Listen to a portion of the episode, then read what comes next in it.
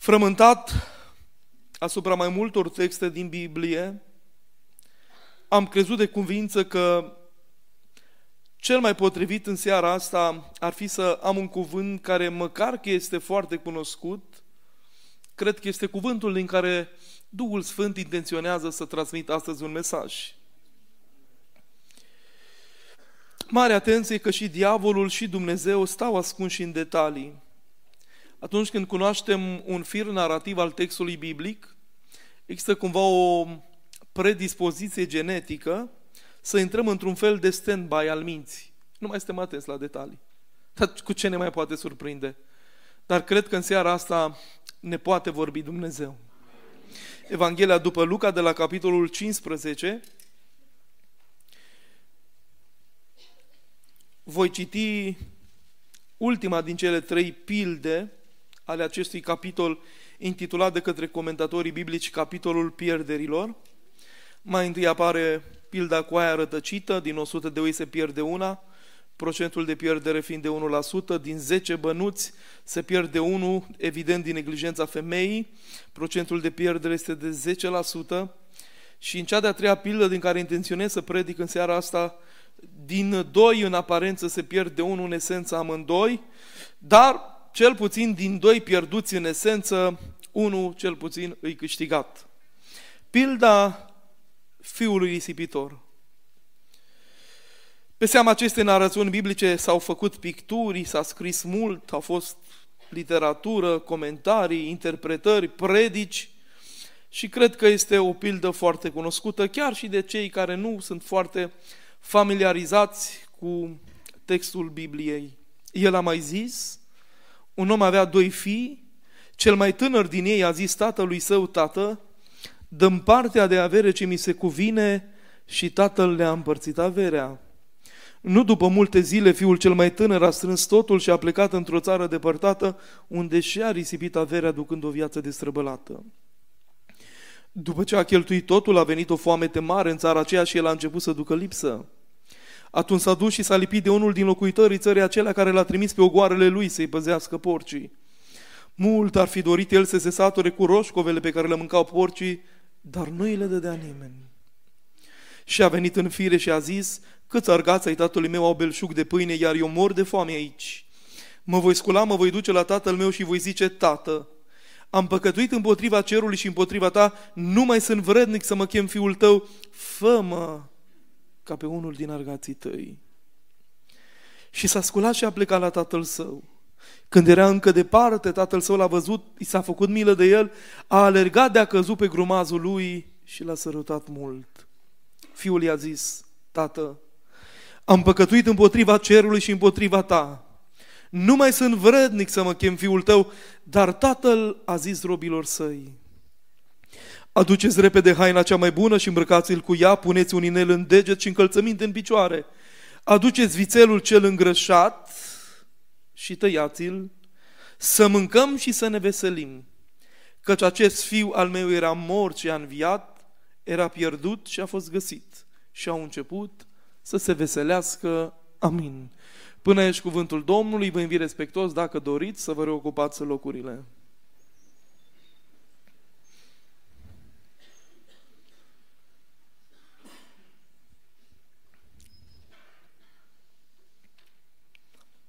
Spuneam cumva anticipativ în seara asta faptul că acest capitol 15 din Evanghelia după Luca este intitulat de către comentatorii biblici capitolul pierderilor. Și evidențiam faptul că sunt trei pilde, în fiecare dintre cele trei pilde se pierde câte ceva sau cineva.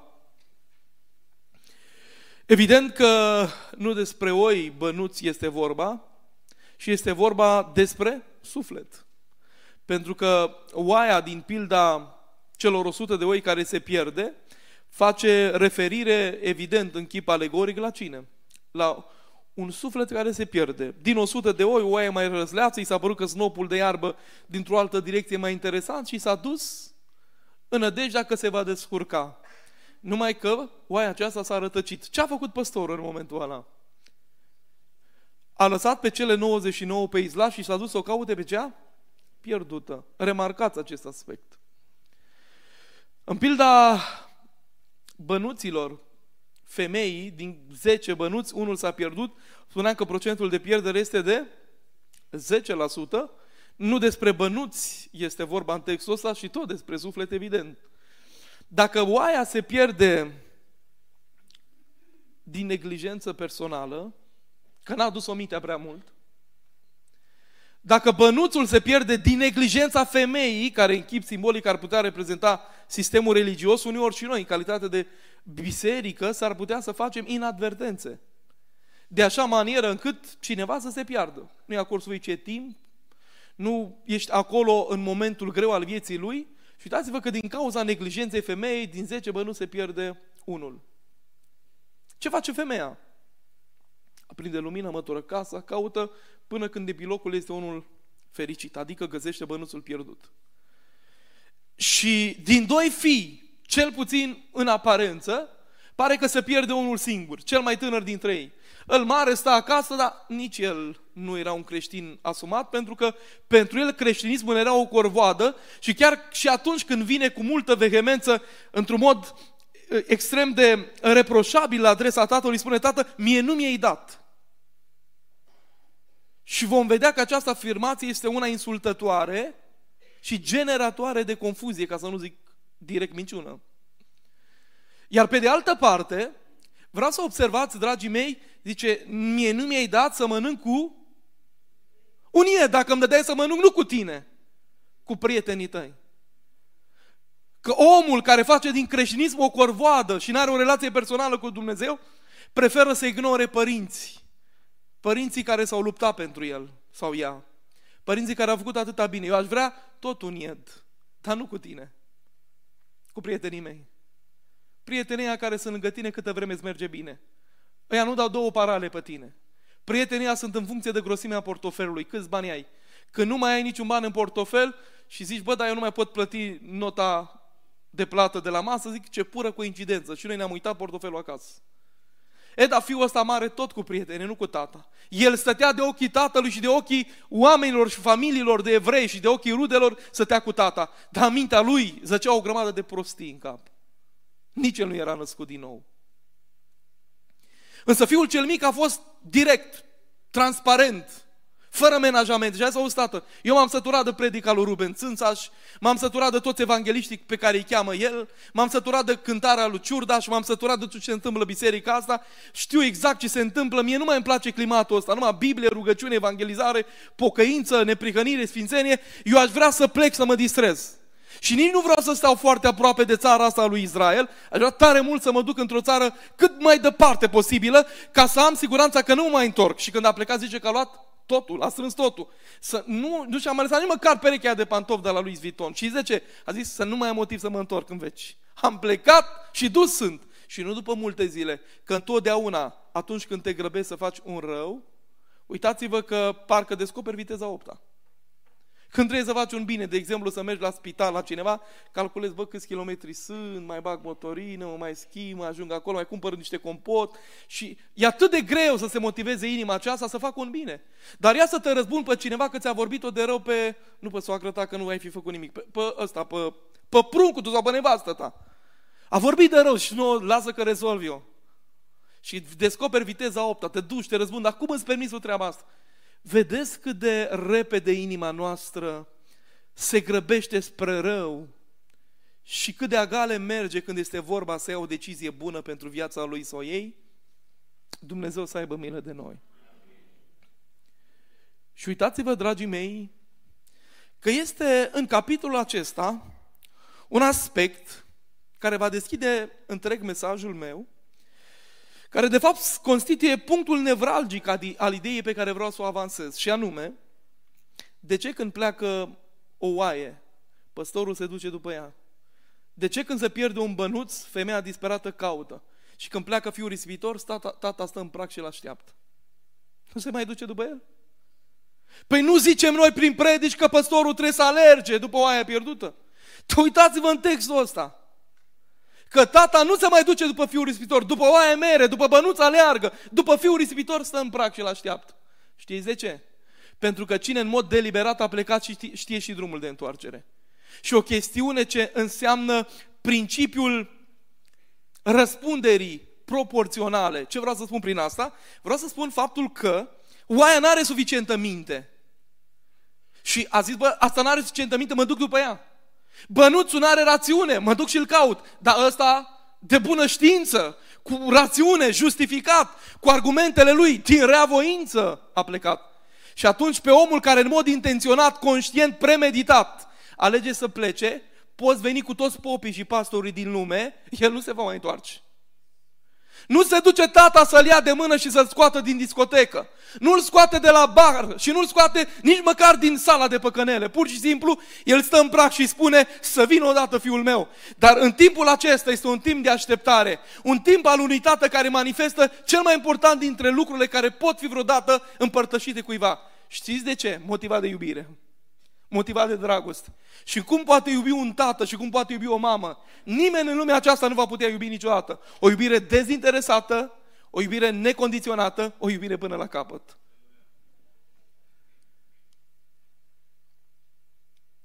Așa că, dragii mei dragi, să știți că Dumnezeu va cere și proporțional cu nivelul nostru de maturitate și de înțelegere duhovnicească să crezi că după predica asta îți va cere Dumnezeu o țără mai mult. Și după predica de ieri și după predica de ce a mai fost, Dumnezeu îți va cere mai mult. Știi puțin mai mult din Biblie. Și atunci răspunderea grevează cu mult mai multă greutate pe umerii tăi. De aceea vreau în seara asta ca Dumnezeu să ne dea lumină și să înțelegem că predica din seara asta poate să ne mute spre rai sau poate să ne bage mai adânc în fundul iadului. În funcție de cum ne vom raporta noi la ea, va fi pentru binele sau blestemul nostru veșnic. Dumnezeu să ne deschidă mintea și să ne dea înțelepciune să ne raportăm într-un mod cât se poate de responsabil și înțelept. Că viața asta o trăiești o singură dată. Dar că trăi mai, ai avea mai multe vieți, aș putea să spun, bate joc de viața asta, că îi recuperau eu în, în cea ulterioară. Dar viața asta o trăiești o singură dată. Și ascultă-mă bine. În caz că n-ai înțeles până la momentul ăsta, viața dumneata, care ți se pare complexă, cu multe provocări, cu multe proiecte, cu multă alergare, este de fapt pregătirea pentru ultima zi. Toată viața dumneata, de 40, 50, 70, 80, 100 de ani, e pregătirea pentru ultima zi. Ziua când urci în mașina de salvare și nu știi dacă te mai întorci. Ziua când s-ar putea ca alții să te ducă la spital și să nu știi dacă îți, mai, îți vei mai vedea vreodată pruncii, nevasta sau soțul. Avea dreptate Iorga când spunea că omul pierde în viața ani și la moarte mai ceșești și o clipă. La ce să-ți mai da Dumnezeu o clipă când ai pierdut 50 de ani din viață? Când ți-ai bătut joc de 60 de ani din viață? Pentru că în ziua aceea va conta un singur lucru. Cum ai trăit? Și ascultă-mă, dacă pământul primește pe toată lumea și pe sfânt și pe curvar și pe hoț și pe neprihănit, cerul nu primește pe toată lumea. Cerul într-o zi va face diferență. Și atunci va conta nu cât pământ ai avut, ci cât cer ai avut. Și în seara asta vom privi spre textul acesta și mi-am intitulat predica mea sub forma unui cuvânt de reflexie biblică. Dragostea de tată.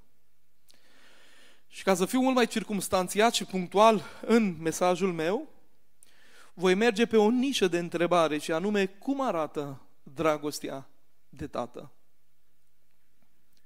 Și evident că tatăl din pilda aceasta reprezintă pe cine? Ziceți tare că bine ziceți. Pe Dumnezeu îl reprezintă. Și vreau să observați în seara asta trei mari caracteristici ale dragostei lui Dumnezeu. Însă înainte de a evidenția aceste trei mari caracteristici ale dragostei lui Dumnezeu regăsite în textul acesta, aș vrea să observați împreună cu mine faptul că trăim o vreme de puternică criză, când cred că dragostea este cenușăreasa bisericilor noastre. Cea mai mare criză pe care o trăiește astăzi umanitatea nu e criza militară, deși e o problemă și în Ucraina și în Israel. Cea mai mare criză nu e recesiunea economică, deși specialiștii, sociologii, economici vorbesc despre o criză care urmează să vină. Cea mai mare criză pe care o trăim astăzi este o criză de iubire. Și să știți că oriunde te duci în lumea asta, parcă dragostea este un subiect pe cale de dispariție. Și poate că cineva mă va întreba în seara asta, de ce spui asta, frate Timotei? Păi în momentul în care din 3 milioane de copii, un milion cresc în familii disfuncționale și zeci de mii sunt anual abandonați numai în România, mie mi se pare că e o problemă de lipsă de dragoste. Când în fiecare an în România avem peste 32-33 de mii de divorțuri, dintre care cel mai multe în primii trei ani de căsătorie, mi se pare că e o problemă de iubire. Când în mintea noastră a apărut ideea de azil, e o problemă de iubire. Mama nu te-a abandonat să te ducă la orfelinat, dar tu când ei îmbătrânesc îi duci la azil. Azilul nu e ideea lui Dumnezeu. Ideea lui Dumnezeu e ca bătrânii care nu mai pot să fie crescuți de copiii care în tinerețe au fost crescuți de părinți și să investească pentru ei. Orfelinatul n-a fost ideea lui Dumnezeu când o grămadă de părinți își abandonează pruncii. Nu pot uita când în urmă cu vreo 2 sau 3 ani în zona noastră, în București, o, o femeie, nu știu exact din ce cauză, nu cunosc istoricul, background-ul vieții ei, dar femeia aceasta, după ce a ieșit din spital și a abandonat pruncul într-o scară de bloc la minus 10-15 grade în București. Și un vecin care trecea pe acolo, numai ce a auzit niște scâncete pe scara de bloc și a deschis, era o plasă, a deschis plasa și în plăsus era un copilaj de 3-4-5 zile, nou născut. Evident că a sunat de îndată la salvare, l-au resuscitat, l-au adus la viață, a trebuit să fie pus într-un centru de plasament, dar ascultați-mă, dragii mei. Gestul ăsta mie îmi spune că e lipsă de iubire. Sunt părinți care nu-și mai iubesc copiii. Sunt copii care nu-și mai iubesc părinții. Sunt soți care nu-și mai iubesc soțiile, soțiile soții. Și trăim puternică criză de iubire. Vreau să vă spun că lumea asta este afectată tocmai din cauza păcatului și Biblia vorbește despre câteva atacuri pe care diavolul, în spirit insidios, a reușit să distrugă această valoare de mare preț, dragostea lui Dumnezeu din sufletele noastre. De pildă, Biblia vorbește despre pervertirea dragostei. 2 Timotei, capitolul 3. În vremurile din vor fi vremuri grele, fiindcă oamenii vor fi iubitori de sine. Diavolul nu va veni niciodată să spună nu iubi, că ai simțit că e miros de diavol. Și îi spune ce trebuie spus. L-ai fi confruntat direct, cum spune Sfântul Apostol Petru. Dar diavolul zice iubește, numai că iubește greșit. Iubește casa, iubește mașina, iubește diplomele, iubește pe nevasta altuia. Dar numai nu iubi soția ta, nu iubi pe frații din adunare, nu iubi frații din comitet, nu iubi pe maică ta și pe taică tu, nu-ți iubi copiii. Nu vedeți că diavolul a reușit în scurgerea vremii să pervertească conceptul de iubire? Ascultați-mă, Dumnezeu ne-a dat obiectele în viață să fie folosite și oamenii să fie iubiți. Numai că noi în scurgerea vremii am făcut taman invers. Am început să folosim oamenii, să iubim obiectele și să folosim pe oameni în vederea procurării obiectelor din viața noastră. Nu pentru bani și pentru parale mai multe oameni își vând neveste, copii, mașini, case și distrug orice urmă de valoare, pentru că de fapt miza lor este acest val al materialismului. Nu mai contează, domne, bani să fie. Prin ce mijloace? Nu mai este important. Și diavolul a venit să pervertească iubirea. Nu vedeți că noi chiar și în limbajul nostru avem un fel atât de ciudat de a ne exprima, iubesc pizza. Și iubesc BMW X6 iubesc nu știu ce. Și noi asociem iubirea cu bunuri patrimoniale. Ori vis-a-vis de acestea nu ar trebui să le folosim și oamenii să fie iubiți. Iubesc casa, iubesc mașina, iubesc bani, iubesc nu știu ce. Numai nu putem să mai iubim pe oameni. Și nu vedeți că diavolul a pervertit iubirea? Un al doilea atac pe care diavolul a reușit să-l dea iubirii este răcirea dragostei. Matei, capitolul 24. Și interesant că acolo vorbește și despre etiologia problemei. Din pricina înmulțirii fără de legii, dragostea celor mai mulți se va răci. Dragostea nu se va răci că e frig afară și că salariile sunt mai mici. Că dintr-o, dintr-o mie de familii care au divorțat în Marea Britanie, la un moment dat s-a făcut o statistică și am, au observat statisticienii faptul că cei mai mulți dintre ei aveau cel puțin două mașini în familie, aveau cel puțin 5.000 de lire sterline pe lună, deci nu problema banilor era problema, ci problema de iubire. Că atunci când nu iubești, vei găsi o grămadă de motive. Când iubești, vei găsi o grămadă de soluții. De aceea vreau să vă spun în seara asta, frații mei, că diavolul a băgat în boală dragostea, despre care ăștia au vorbit ieri și alaltă ieri și cât ori mai vorbi, și dragostea multora s-a răcit. Și dragostea se răcește din pricina păcatului. Și vreau să știți, stimați bărbați în seara asta, cu fiecare păcat în viața noastră, inima noastră se distanțează de Dumnezeu, de partenerul de viață și de prunci. Cu cât mă apropii mai mult de Sfințenie și vreau să știți, stimate Doamne, care le spuneți bărbaților voștri să nu se întoarcă la Dumnezeu.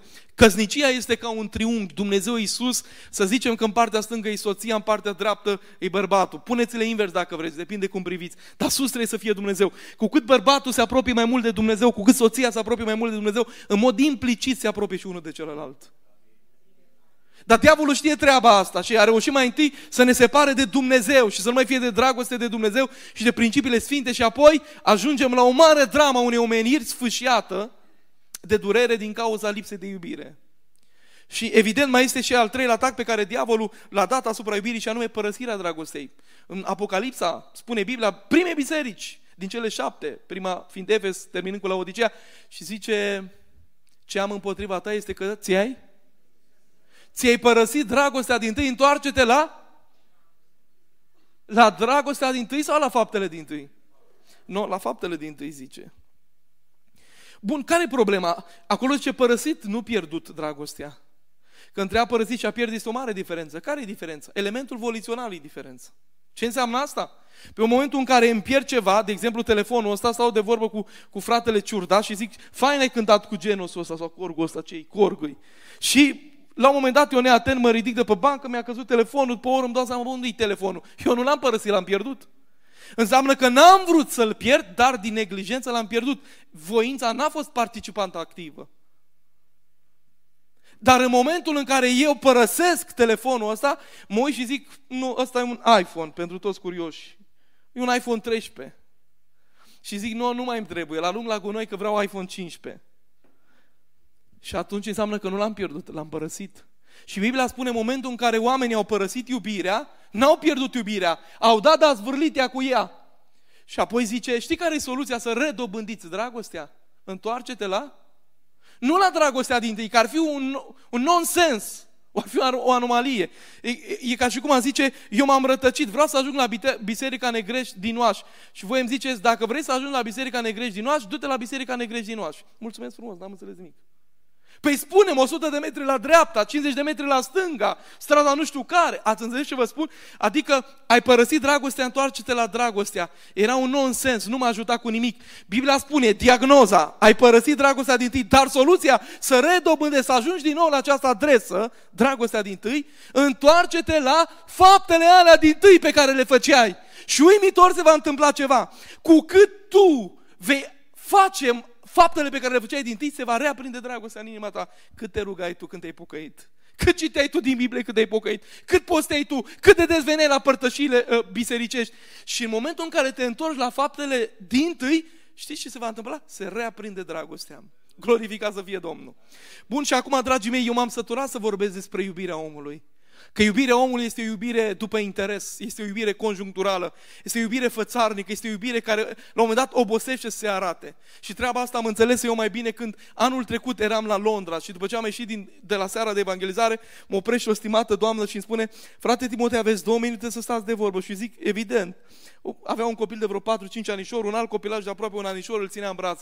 Și zice ea, ăștia doi sunt pruncii mei. Și că eu să străiască îngerul lui Dumnezeu, Dumnezeu să-i binecuvinteze. Și ce frate Timotei, anul trecut, când am intrat în sala de maternitate, un telefon m-a devastat cu totul. M-a sunat cineva din familie și mi-a spus, bărbatul tău a plecat de la tine, s-a dus după alta. În timp ce eram în sala de maternitate luptând între viață și moarte, să aduc pe lume cel de-al doilea copil al nostru. Și zice, nu doar că din momentul ăla a trecut aproape un an și nu s-a interesat și n-a venit nici măcar să vadă cum arată pruncul lui. S-a dus după alta și nu m-a sprijinit în niciun fel financiar. De un an de zile numai Dumnezeu îmi poartă de grijă. Și am rămas cu un gust amar. Și de ce? Pentru că mi-am dat seama că diavolul a reușit să pervertească și să distrugă iubirea din sufletul nostru. Și vreau să vă spun adevărul. Câteodată am impresia că noi oameni am ajuns mai rău ca animalele sălbatici. Eu n-am auzit un animal în lumea asta să avorteze. Dar știu oameni îmbrăcați la costum și cravate, cu doctorate, care au aere de savanți, care vin și îmi spun mie că nu-i păcat să faci avort și trebuie instituită la nivel de proiect legislativ treaba asta. Și știu că pe masa Comisiei Europene de la Bruxelles uh, stă de, de anul trecut uh, un proiect în faza de negociere și știți și spun ăștia, Parlamentarii ăștia spun ca toți care mai predică împotriva avortului și împotriva căsătoriilor de același sex să atragă chestiunea asta răspunderea penală. Adică eu azi pot predica împotriva avortului, pot predica împotriva homosexualilor și a păcatului, dar ascultați-mă, dacă se va institui legea asta pe care eu o discută la ora actuală, eu trebuie să fiu în spatele gratilor. Nu-i răspundere contravențională, nu-i răspundere administrativă, e răspundere penală. Și fie, dumneavoastră cum vi se pare treaba asta? Mie mi se pare că am ajuns o lume de smintiți. Am ajuns o lume de smintiți când am început să ne împărțim prunci în sălile de divorț, precum bunurile patrimoniale, mașina de spălat cu tata, microundele cu mama. Și așa am făcut din pruncii noștri, crezând că ei sunt niște bunuri patrimoniale, când ei sunt niște universuri de sentimente, ei sunt niște suflete care au nevoie de mama și de tata. Când din dorința de a avea un trai mai bun, am plecat prin țări străine lăsând pruncii să crească cu mătușa, cu bunica, și pruncii ăștia am crezut că dacă le dăm iPhone, tablete și parale, e totul. Când de fapt vreau să vă spun în seara asta că pruncii dumneata n-au nevoie nici de banii tăi în primul rând, au nevoie de îmbrățișarea ta ca mamă. Au nevoie de vocea ta ca tată. Bă, au nevoie să te duci de mână cu ei la ședință. Au nevoie să te duci cu ei de mână în parc. Mi-aduc aminte, se întâmpla odată, odată, de mai multe ori, dar acum despre o dată vreau să spun. Să am o discuție contradictorie ca să mă exprim, să mă exprim eufemistic cu soția mea și era destul de seară, pruncul trebuia să doarmă, am stins becul, trebuia să dormim. Auziți ce gest frumos a făcut el? A zis, tata, pupă pe mama. Mama, pupă pe tata. Și ne-a luat mâinile și ne-a împreunat pe amândouă. E, până noi n-am făcut treaba asta, el n-a putut să doarmă.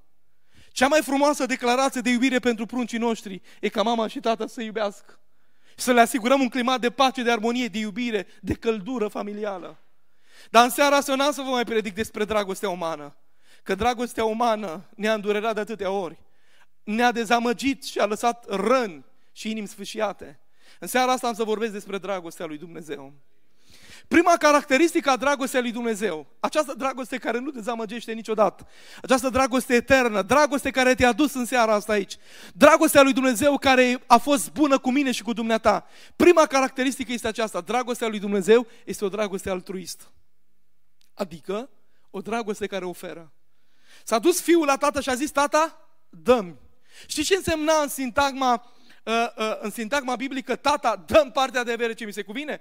Tată, vreau să mor înainte de vreme. Dumneavoastră, după câtă cultură juridică aveți dumneavoastră, spuneți dumneavoastră în seara asta, când se împarte moștenirea? Când cel care a murit, adică a căpătat calitatea de defunct, și după ce a murit, se face ce? Dezbaterea masei succesorale.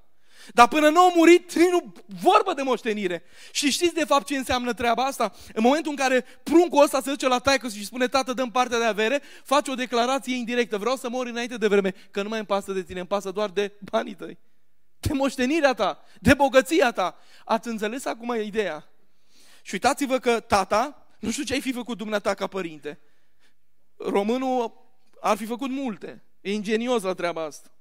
Numai că Tata și ce a zis? Cum vrei tu. Și tatăl i-a dat averea. Și acum o întrebare să văd cât de atenți ați fost dumneavoastră la detaliile Scripturii. Tata a dat averea doar fiului celui mic sau și fiului celui mare? Surorile, șansă 30 de secunde să predicați. Ce ziceți? Nu? Bărbații dumneavoastră ce ziceți? Le-a dat la amândoi sau doar unia dintre ei? Nu, locul ăsta e strâmt. Nu, cred că în seara asta facem o chestiune neoficială. Ar trebui să predice surorile. De ce?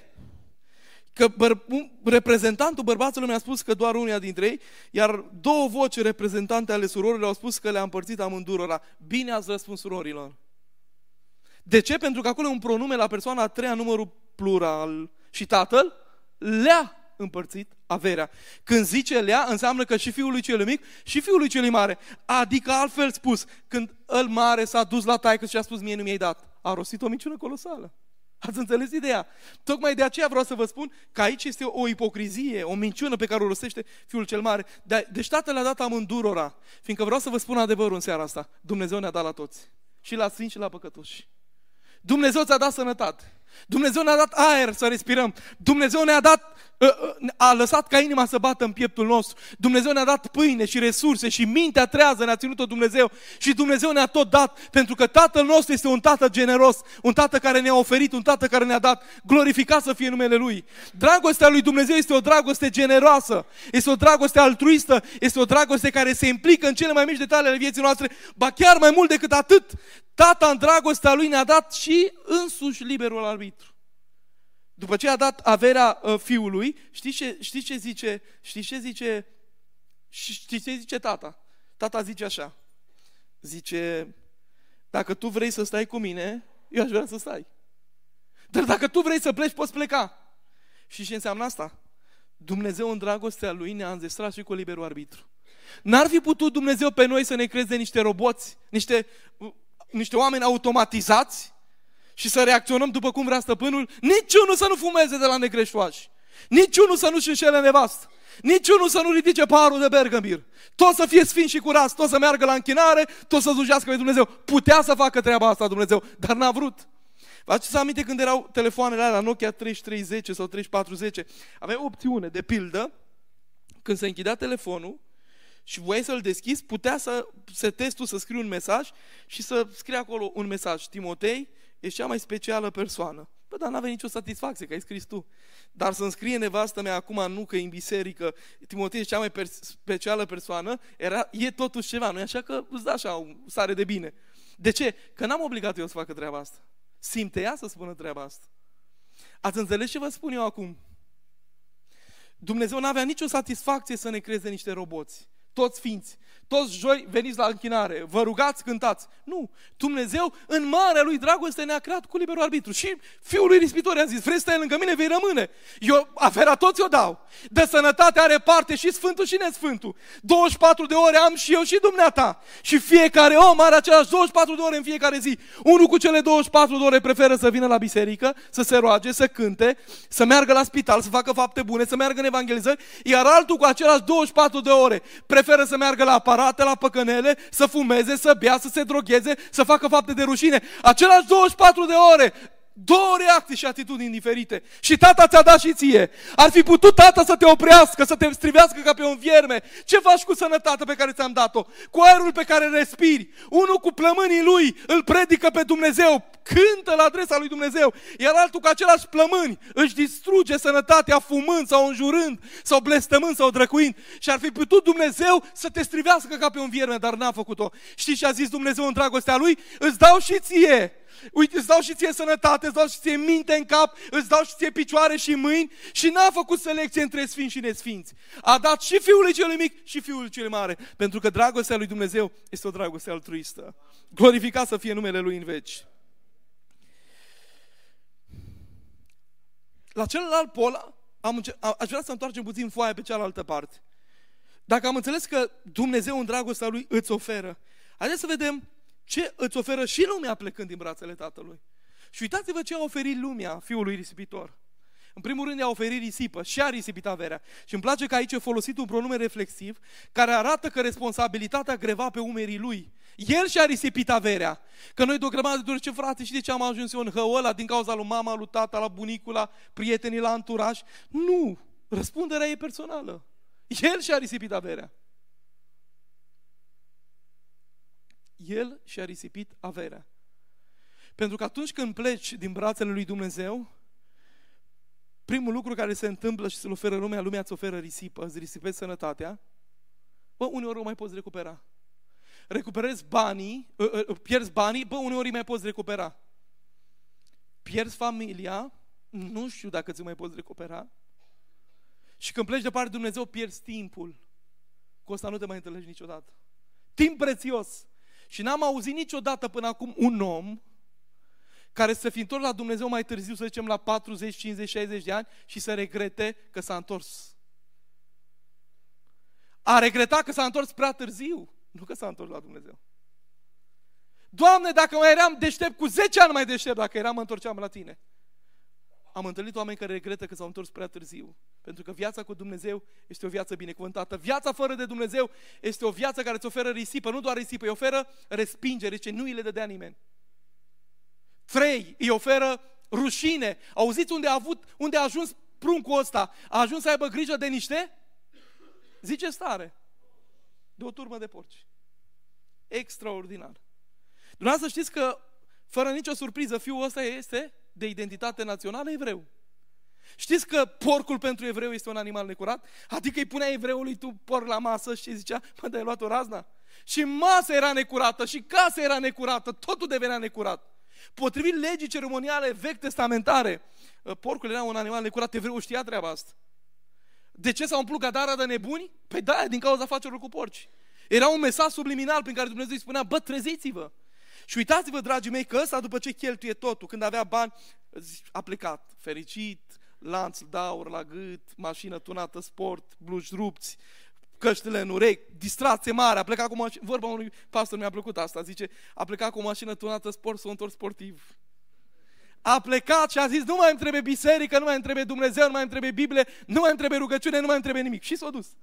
Câtă vreme a avut bani toți lângă el, calipitorile. Ce, zice, băi, flerul tău, zice, dacă tu lipseai de la masă, dar nu, nu dacă el lipsea de la masă, banii lui dacă lipseau de la masă.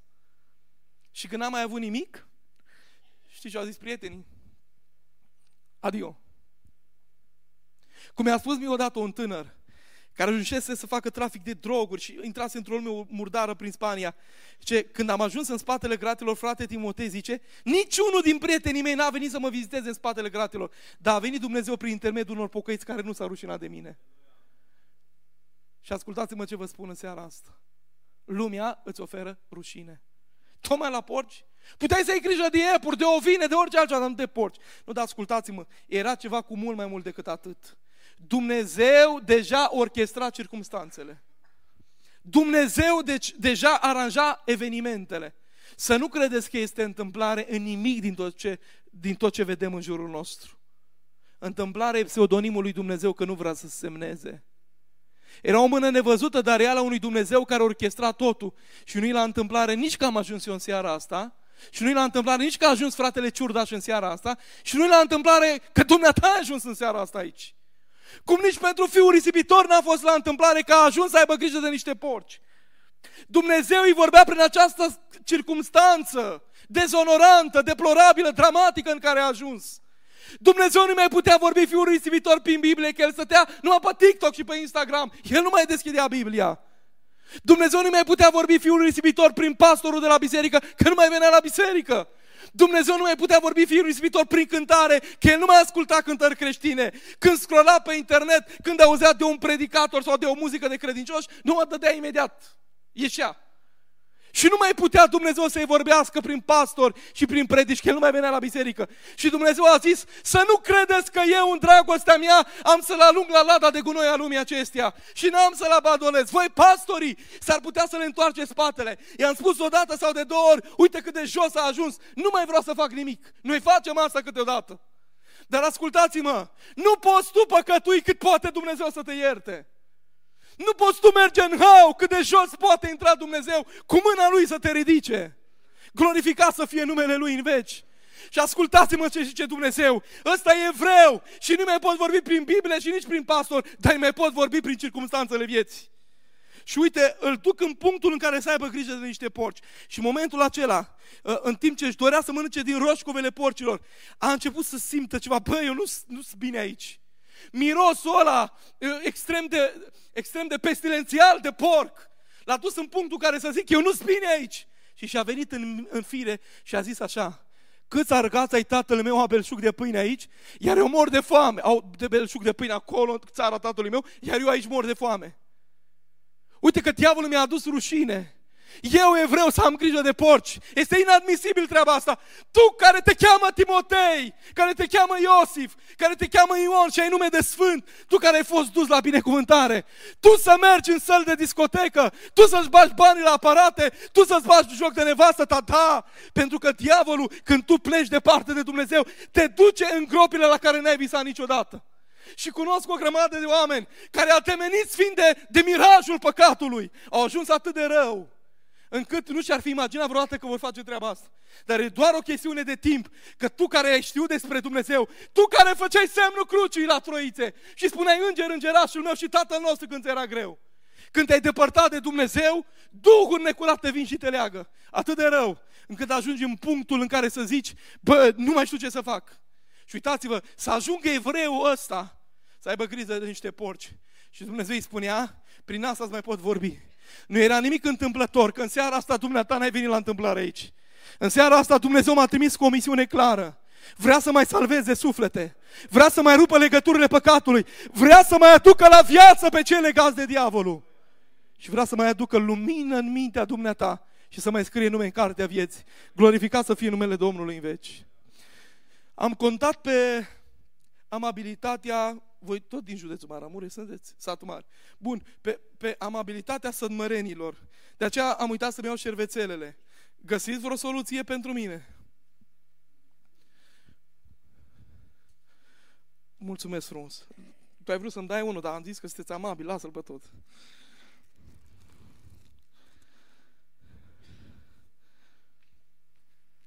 Dragii mei, vă aduceți aminte? Mai întârziem puțin, nu vă uitați la ceas.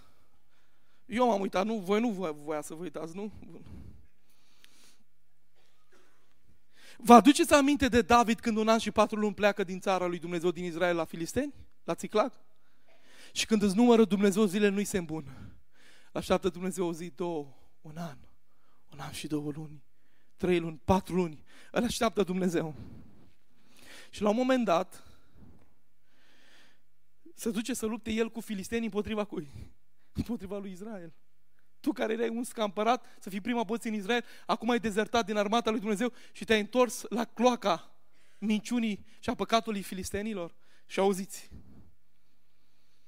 Să duci. Ce faci tu, zice Achish? Merg cu tine. Consecvent la război. Împotriva cui? Împotriva familiei mele. Împotriva lui Dumnezeu. Împotriva valorilor sfinte. Nu bine, zici. Mergi. Dar auzi, sunt oameni ăștia de lângă mine și mi-a spus, tu să stai la coadă. Unde? Unde l-a pus împăratul la Chiș? La coadă oștirii pe David. Și Dumnezeu când era în Israel l-a pus în prima poziție. Pentru că diavolul îți aduce doar rușine. Și hai să fim onești până la capăt, că am auzit pe niște predicatori că diavolul nu îți dă nimic. Ba da, diavolul îți dă puțin, ca să fim onești. O clipă de plăcere, o bucurie, o, o, o veselie efemeră. Diavolul îți dă puțin. Îți promite mult, dar la finalul vieții ți ia totul.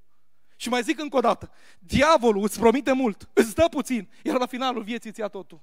Este un hoț, spune Biblia, și un minciunos care nu vrea decât să fure, să junghi și să prăpădească.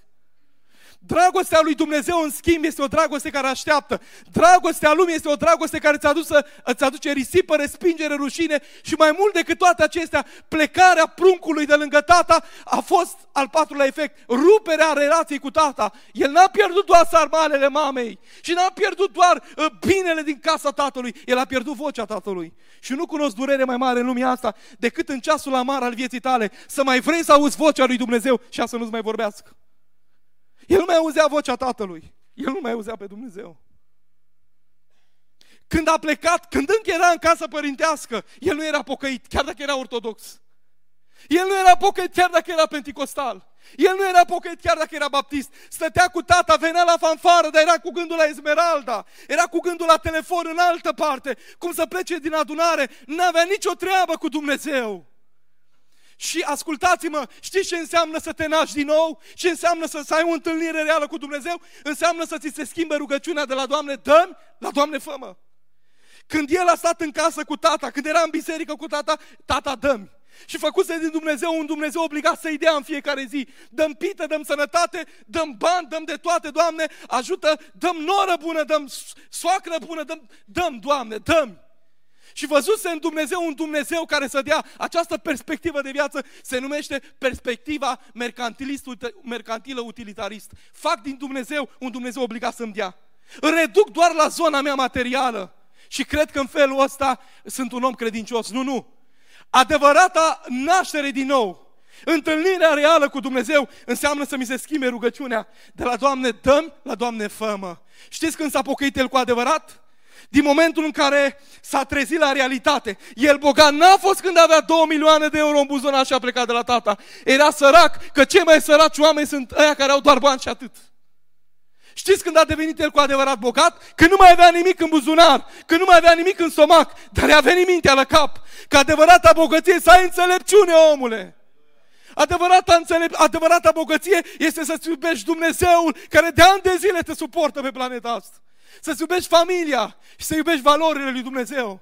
Și ascultați-mă, zice omul ăsta, argații tatălui meu, adică oamenii de mâna a doua, sclavii, au belșug de pâine, au de toate. Iar eu mor de foame aici, mă voi ruga, mă voi scula, mă voi duce la tatăl meu, mă voi ruga, îi voi zice așa, tată, am păcătuit împotriva cerului și împotriva ta. Nu mai sunt vrednic să mă chem fiul tău. Ca a fi om al lui Dumnezeu înseamnă să nu mai vii cu ivă, cu pretenții. Doamne zice, eu, eu vin la Dumnezeu, dar să-mi dea Dumnezeu. Nu, nu, când te-ai pocăit, nu mai ai pretenții. Să stai pe ultimul rând. Nu mai să auzi cântarea de laudă. Nu mai să simți fiorul Duhului Sfânt mergând prin adunare. Nu mai să auzi vocea Duhului Sfânt că predică prin mesagerul său. Nu mai vii cu pretenții și cu nazuri când te pocăiești și auzi și zice el, doar atât vreau, fă-mă! Iată schimbarea de rugăciune de la Doamne, dăm la Doamne, fă-mă, fă-mă ca pe ce? Ca pe unul din sclavii tăi. Nu mai vreau să fiu fiu, nu mai vin cu ifose, nu mai am veleități și nici pretenții. Vreau doar să mă faci. Nu mai vreau să-mi dai, vreau să mă faci. Pentru că într-o lume dominată de marele imperiu al verbului a avea, Dumnezeu ne spune că pocăința înseamnă să fii dominat de marele imperiu al verbului a fi. Să fiu, Doamne, copilul tău. Să fiu sclavul tău. Să pot iubi, să pot simți prezența ta. Și asta își dorea el cu toată inima lui. Voia să fie copil de Dumnezeu. Băi, și interesant e că al doilea adevăr pe care îl transmit și îl spun repede pe al treilea, dragostea adevărată, spuneam că este o dragoste altruistă, dragostea lui Dumnezeu. Doi, dragostea lui Dumnezeu este o dragoste care așteaptă. Dumnezeu l-a așteptat pe fiul ăsta risipitor. Nu știu exact câte vreme l-a așteptat, nu știu cât o durat, dar l-a așteptat o vreme semnificativă. Dar așteptarea lui Dumnezeu nu este o, o, o așteptare pasivă, e o, e o așteptare activă. Zice, când a venit fiul, aduceți vițelul cel nu gras, îngrășat. E o mare diferență. Acolo este o diateză pasivă care arată că în mod intenționat Dumnezeu l-a băgat la o cură de îngrășare pe, pe, pe vițelul acela pentru vremea când vine pruncul acasă. Nu gras, îngrășat. Adică l-a băgat în mod intențional la o cură de îngrășare. Și în fiecare dimineață se uita în prag bătrânul tată cu părul nins, vine azi pruncul meu acasă. Că mama aia care e plină de dragoste și așteaptă fiul risipitor, Așteptarea ei nu este o așteptare pasivă, o veni sau nu o veni. E o așteptare activă, se roagă, postește, plânge înaintea lui Dumnezeu. Arată bunătate, empatie și spune, Doamne, adu vremea întoarcerii fiului risipitor. Și cum se roagă o mamă, nimeni nu se poate ruga. Și cum strigă un tată îndurerat, străpunge cerul lui Dumnezeu. Și Dumnezeu schimbă inimi și Dumnezeu transformă minți și Dumnezeu aduce lumină, glorificat să fie numele Lui. Și trei, și ne apropiem de cântare imediat, Dragostea lui Dumnezeu, în al treilea rând, este o dragoste care te acceptă așa cum ești, dar vrea să te schimbi. Pleacă ăsta, imaginați-vă ce emoții trebuie să fi trăit în sufletul lui. M-a primit tata, nu m-a primit tata. Acum, există un, un document juridico-religios, știți cum se numea asta? Documentul Chețața. Veți citi asta și în cartea profetului Ieremia. Documentul ăsta spune așa, dacă, de exemplu, din casa familiei de evrei, unul din pruncii tăi o luau razna și se îndepărta de, de valorile tradiționale evreiești, de valorile lui Iacve, lui Dumne, Dumnezeului celui adevărat, pater familia, stăpânul casei,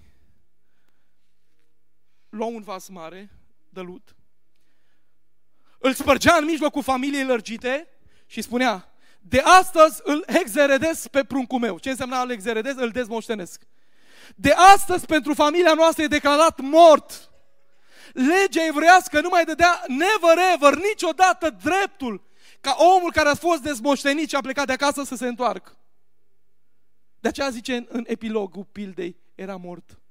Și a înviat, era pierdut și a fost găsit. Era oficial, în documentul juridico-religios, era declarat oficial mort, dezmoștenit.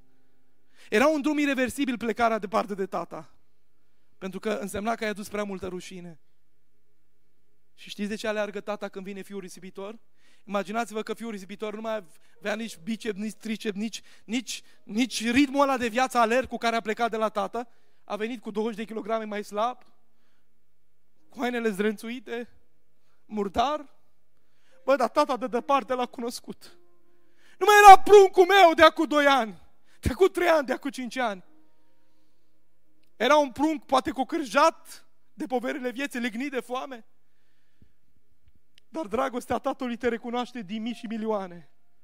Și în seara asta, din mulțimea asta care ești aici, Dumnezeu te recunoaște și pe tine. Că și tu ești un fiu risipitor care ai fost ademenit de diavolul și în seara asta mesajul lui Hristos este acesta. Hai acasă. Acasă nu-i la negrești, nici în Grecia și nici măcar în casa unde stai. Acasă e în brațele lui Dumnezeu. Să ajungi la pieptul acelui care ți-a făcut numai bine. În brațul Dumnezeului care ți-a purtat de grijă și cele mai negre momente ale vieții. Când ai crezut că îți pierzi mintea din loc și tu însuți spuneai sau însăți, nu știu, Doamne, trebuie prin atâtea probleme, simt că îmi pierd mintea. Nu ți-ai pierdut Că era o mână nevăzută care lucra și avea grijă de tine și te-a păzit până în seara asta. Și în seara asta ești aici pentru că El vrea să vii acasă.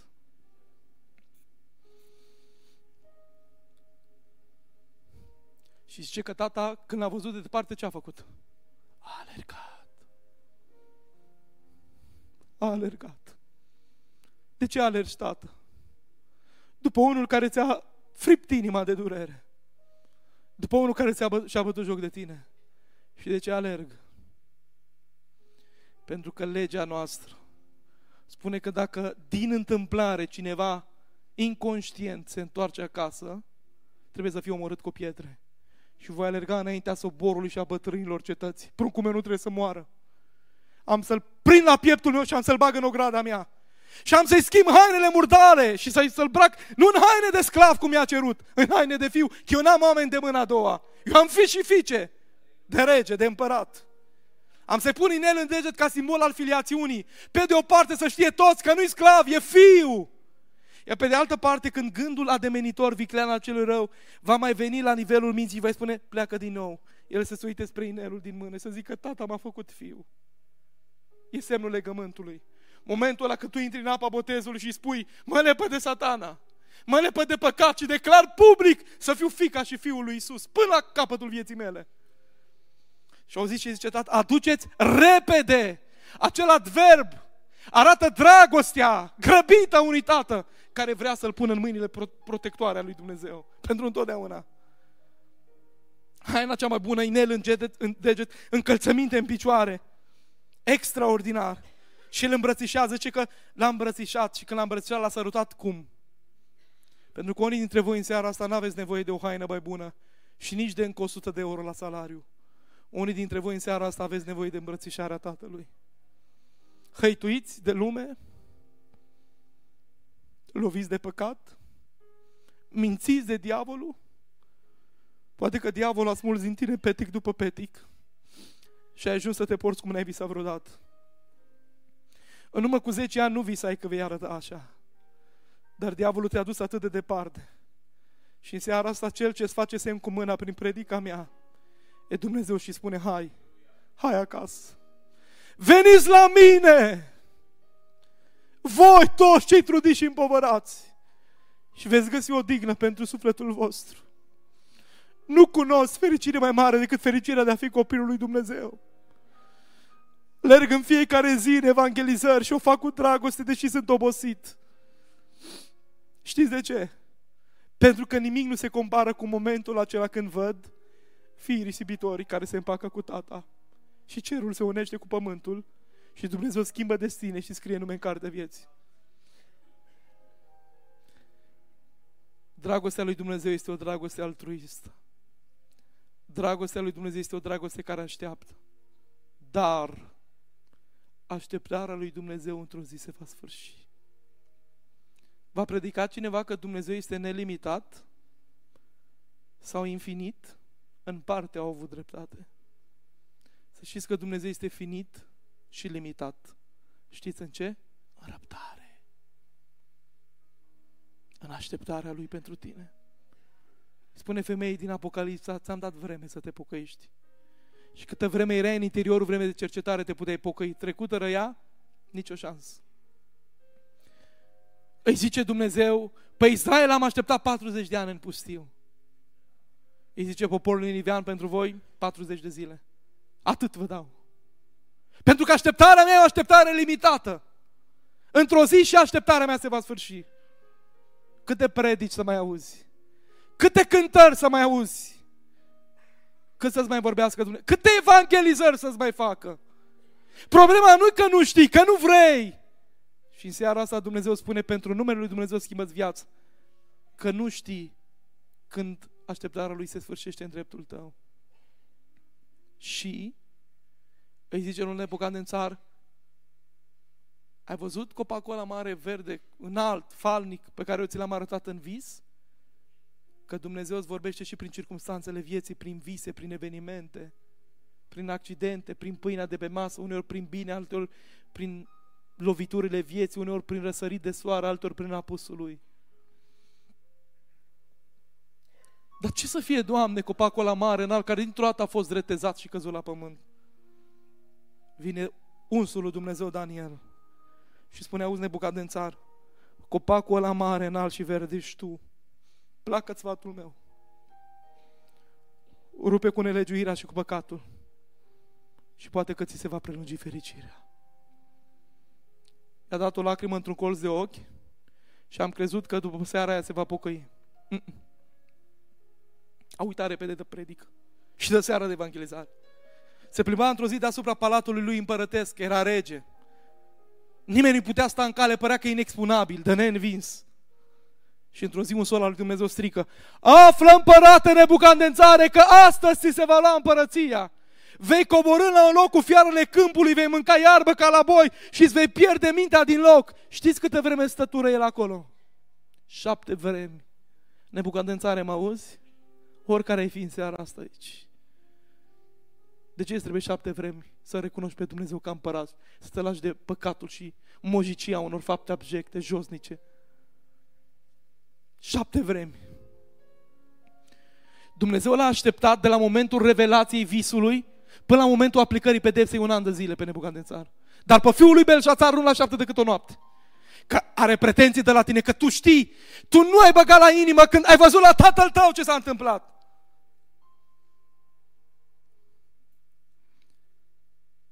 Vreau să spun în seara asta că așteptarea lui Dumnezeu într-o zi se va sfârși. Vreau să închei spunându-vă, spunându-vă o întâmplare, o întâmplare care va concluziona întreg mesajul meu. Aveți răbdare cu mine două minute. Stimați credincioși, aveau 20 ceva de ani, plecaseră într-o țară, nu dau nume. Au ajuns să dezvolte o afacere fo- foarte prosperă, au ajuns milionari în euro. Ea credincioasă, el nu că era prea, prea deștept să se pocăiască. Vă rog să-mi iertați ironia. Fiecare duminică o aducea pe ea la biserică, cu mașina, cu în parcarea, cum e aici, parcarea bisericii. Pleca cu Biblia la subsoară, frumos, evangelizare, se punea pe scaun, ea se ruga. Doamne, ai milă de bărbatul meu, ai milă de familia mea, credincioasă. El nu. Timpul ăla, când tu aștepta două, trei ore, mergea la cafele, la țigări, cu prietenii, mai făcea mișto pe seama pocăiților, mai de un predicator, mai de un cântăresc, mai de unul, mai de altul. Știți câtă vreme l-a așteptat Dumnezeu pe omul ăsta? 20 de ani. Și într-o zi, la vârsta de 46 de ani, în ziua când trebuia să încheie un alt contract la notar care aducea beneficiu de alte milioane de euro. Să trece de dimineață și numai în timp ce nevasta îi pregătea hainele să meargă la, la, la notar. Numai zbiară, au, auleu, au, nevastă, mi-e rău. Ce ți-e rău? Zice că tu ai întâlnire la notar. Nu zice, sună salvarea, că eu nu mai pot merge la nicio întâlnire, anulăm totul. Vine salvarea de îndată. În urma intervențiilor și investigațiilor medicale se constată că el are cancer la stomac în ultima fază. Și medicii au spus, ridicând din număr, nu mai putem face nimic pentru tine. Maximum două săptămâni și te-ai dus. În momentul ăla și-a adus aminte de cum îi numea el proștia de pocăiți. Aia care veneau la evangelizări și le spunea, termină cu păcatul și întoarce-te la Dumnezeu. Și a zis să vină predicatorul la care vorbea despre Dumnezeu. Că noi avem tendința să ne împărțim bucuriile cu lumea și necazurile cu Dumnezeu. Și ne, ne aducem aminte de Dumnezeu doar atunci când ne ajunge cuțitul la os. Și a venit pastorul cu comitetul. Au discutat și au hotărât ca mâine, adică a doua zi, să administreze actul botezului în apă. Au plecat, a urmat a doua zi. A doua zi hotărâți ca în instituția spitalicească să administreze actul botezului. Numai că în timp ce pastorul hotărât comitetul venea să administreze actul botezului, zice muribundul aflat pe patul de spital, în ultimele clipe ale viețului, pastore zice, opriți-vă, opriți-vă, opriți-vă. Și înainte ca dumneata, pastorii, să vie aici, a venit o ființă îmbrăcată în alb la mine și mi-a zis așa. Și s-a ajutat exact pe scaunul la unde stai dumneata. Și a zis așa. Te-am așteptat 20 de ani și n-ai vrut să te pocăiești. Timpul meu de așteptare pentru tine s-a sfârșit. Și zice, pastore, eu nu mă mai întorc la Dumnezeu. Și nu mă mai botez. Că pentru mine nu mai este șans. Pastorul a încercat și a zis, bă, omule bun, și Biblia zice că și diavolul se poate face în înger de lumină, poate diavolul te înșeală. Tu vino să te întorci la Dumnezeu, vino să te botezi, vino să-ți predai viață. Nu zice, eu nu mai, că pentru mine nu mai e șansă. Și a murit fără să se mai întoarcă la Dumnezeu. Pentru că diavolul știe ceva ce noi amândoi s-ar putea să fi uitat. Cu fiecare zi de amânare, diavolul te mai leagă cu câte un lanț, cu câte un lanț și vei zice într-o zi ca Samson, las că fac ca și înainte. Nu știa că Dumnezeu se depărtase de el. Și ascultați-mă bine, asta e cea mai importantă parte din predica mea cu care am să închid. Dragostea lui Dumnezeu, spuneam că este o dragoste altruistă, care te acceptă așa cum ești, dar vrea să te schimbi, și o dragoste care te așteaptă, dar așteptarea lui ilimitată. Ascultă-mă! Există o vreme de așteptare pentru tine din partea lui Dumnezeu. Așteptarea asta se numește interiorul vremii de cercetare. Îi zice Dumnezeu Ierusalimului, Ierusalime, Ierusalime, aș fi vrut să te strâng la pieptul meu cu un cloș ca strânge ei pui, dar n-ai vrut. Și n-ai cunoscut ce? Vremea cercetării. Pentru că timpul de așteptare este sinonim cu vremea cercetării lui Dumnezeu. Și în interiorul vremii de așteptare, Dumnezeu se uită spre tine și te urmărește în fiecare zi. Și spune, ce va face Domnul, doamna, tânărul, tânăra, fratele, sora. Și m-a întrebat odată un om deștept într-o campanie de evangelizare la final, pastore, dar zice, spune-mi dumneata, când știu că timpul de răbdare a lui Dumnezeu se apropie de final și vine pedeapsa lui Dumnezeu? Și eu nu mă pot pocăi. Și mi s-a părut inteligentă întrebarea. Și am găsit răspunsul în Biblie. Știți când știți că vă apropiați de momentul de final când Dumnezeu e gata să aplice pedeapsa și inima se împietrească și să nu mai vrei să te întorci la Dumnezeu. Poate veni atunci cel mai bun predicator, evanghelist, cântăreț. Plângi ca, Samu, ca, ca Saul în peștera înghedit, dar nu te mai schimbi. Și mergi în păcat în păcat, pentru că inima ți-e legată de diavolul. Și inima se împietrește cu totul. Și nu mai e decizia fundamentală pentru viața ta de a te întoarce la Dumnezeu. Știți când? Când în viața ta încep să se întețească păcatele și bei păcatul ca apa și nu te mai doare, este că inima se apropie de împietrire și pe timpul de răbdare al lui Dumnezeu se apropie de final. Dacă altă dată când păcătuiai, plângeai de sărac cămașa de plâns pe tine, acum bei păcatul ca apa și te lauzi cu asta. Și în seara asta l-am întrebat pe Dumnezeu, e vreunul aici în sala asta, Doamne, pentru care vremea de cercetare a trecut? Și simt să vă spun în seara asta că Dumnezeu mai are încă răbdare pentru tine. Și seara asta, seara asta e mijlocul prin care Dumnezeu te cheamă și spune fiul risipitor. Ai risipit bani, tinerețe, ai călcat în picioare valorile lui Dumnezeu în seara asta, Dumnezeu te cheamă să vii acasă. E Dumnezeul care te primește așa cum ești. L-a primit pe fiul acela cu haine zdrențuite murdare, Dumnezeu te poate primi, nu știu cum ești în seara asta, nu știu ce ai făcut ieri, nu știu ce ai făcut alaltă, nu știu ce ai făcut săptămâna trecută, dar Dumnezeu în dragostea Lui te acceptă așa cum ești și vrea să te schimbe în seara asta. El te primește cu țigarele în buzunar dacă ești, cu prostiile din capul tău, să vin seara asta să spui, mă doare păcatul meu. Vreau să fiu fiul tău, Doamne. Vreau să fiu fica ta, Doamne. Mă lepă de păcatul meu. Mă dor vicile care s-au legat de mine. În seara asta vin la tine. Vă invit să vă ridicați pe picioare.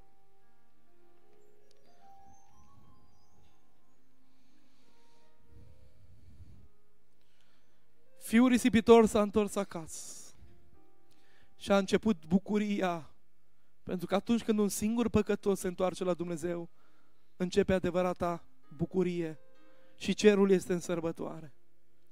În seara asta, dacă pentru un singur suflet am venit aici, voi pleca acasă pe deplin, împlinit, că Dumnezeu a mai mântuit la negreștoași. Vrei să vii și tu în seara asta acasă? Fiul risivitor a venit și viața i s-a schimbat. A găsit pacea pe care n-a găsit-o în lume. A găsit fericirea pe care în lume n-a găsit-o. Vrei să spui în seara asta, lume, lume înșelătoare, nu mai încerca în zadar prin chemări măgulitoare să mă atragi la tine al. Vin la Hristos în seara asta. Vin la Dumnezeu, Tatăl meu care a creat cerul, m-a creat și pe mine. Și m-a așteptat încă prea mult. Și în seara asta vreau să acționez, să iau o decizie de schimbare. Vă invit să stați cu capetele plecate și cu ochii închiși. Bărbat sau femeie, domn sau doamnă, tânăr sau tânără. În sala aici sau la balcon vă invit să vă plecați capele pentru câteva zeci de secunde și să și vă, vă închideți ochii acolo unde sunteți. Predica mea s-a terminat. Înainte ca fratele Ciurda să înceapă să cânte o strofă și un referen de cântare. Nu știu ce a pus Duhul Sfânt pe inimă să fac, dar Duhul Sfânt să-l călăuzească. Dacă în seara asta, în timp ce toți stau cu capul plecat și cu ochii închiși ca să nu te simți stânjenit de vreo privire, este cineva care în mod serios a înțeles că predica e pentru el sau ea și vrea să se întoarcă la Dumnezeu, poate acolo unde este să ridice o mână spre cer și eu mă voi ruga pentru tine. Bărbat sau femeie, domn sau doamnă, tânăr sau tânără. Dacă în seara asta vrei să spui, da, Doamne, mă întorc la Tine, fiul risipitor, care am risipit prea mult și în seara asta vin acasă în brațele Tale, iartă păcatele mele. Dacă este cineva aici care vrea să spună, da, Doamne, vin la Tine, acolo unde ești, ai curajul să ridici o mână spre cer și eu mă voi ruga pentru dumneata. În sală sau la balcon, aveți curajul în seara asta. Eu nu vă cunosc, nu vă știu, dar acolo unde sunteți, mâna voastră ridicată spre cer, este gestul prin care îi spuneți lui Dumnezeu, Doamne, vin la Tine. M-ai așteptat prea mult. Dumnezeu să te binecuvinteze, Doamnă. Dul Sfânt e prezent aici în adunare. Dacă mai este cineva în seara asta să facă același gest, să ridice mâna spre cer, cum Doamna aceasta a ridicat mâna și care vrea să spună, da, Doamne, mă întorc din păcatul meu, vin la Tine. Aveți curajul în seara asta să vă rupeți din lumea păcatului și să spuneți, da, Doamne, mă întorc la Tine. Doar eu stau cu ochii deschiși să știu pentru cine să mă rog. Voi începe să vă rugați în Duhul vostru, pentru că e un război, e o luptă pe viață și pe moarte. Și dacă în seara asta mai sunt suflete care au căzut, care au plecat departe de tata și vreau să vină la Dumnezeu și vor să se întoarcă la Dumnezeu. Dumnezeu să te binecuvinteze, Doamne, încă o mână se mai ridică. Dumnezeu să te binecuvinteze și pe dumneata. Dacă mai este cineva în seara asta care vrea să spună, vin la tine, Doamne, Iisus Hristos te cheamă. Puterea Lui este aici și vrea să aducă iertare, reabilitare și să rupă legăturile păcatului tău. Iisus Hristos este Domnul!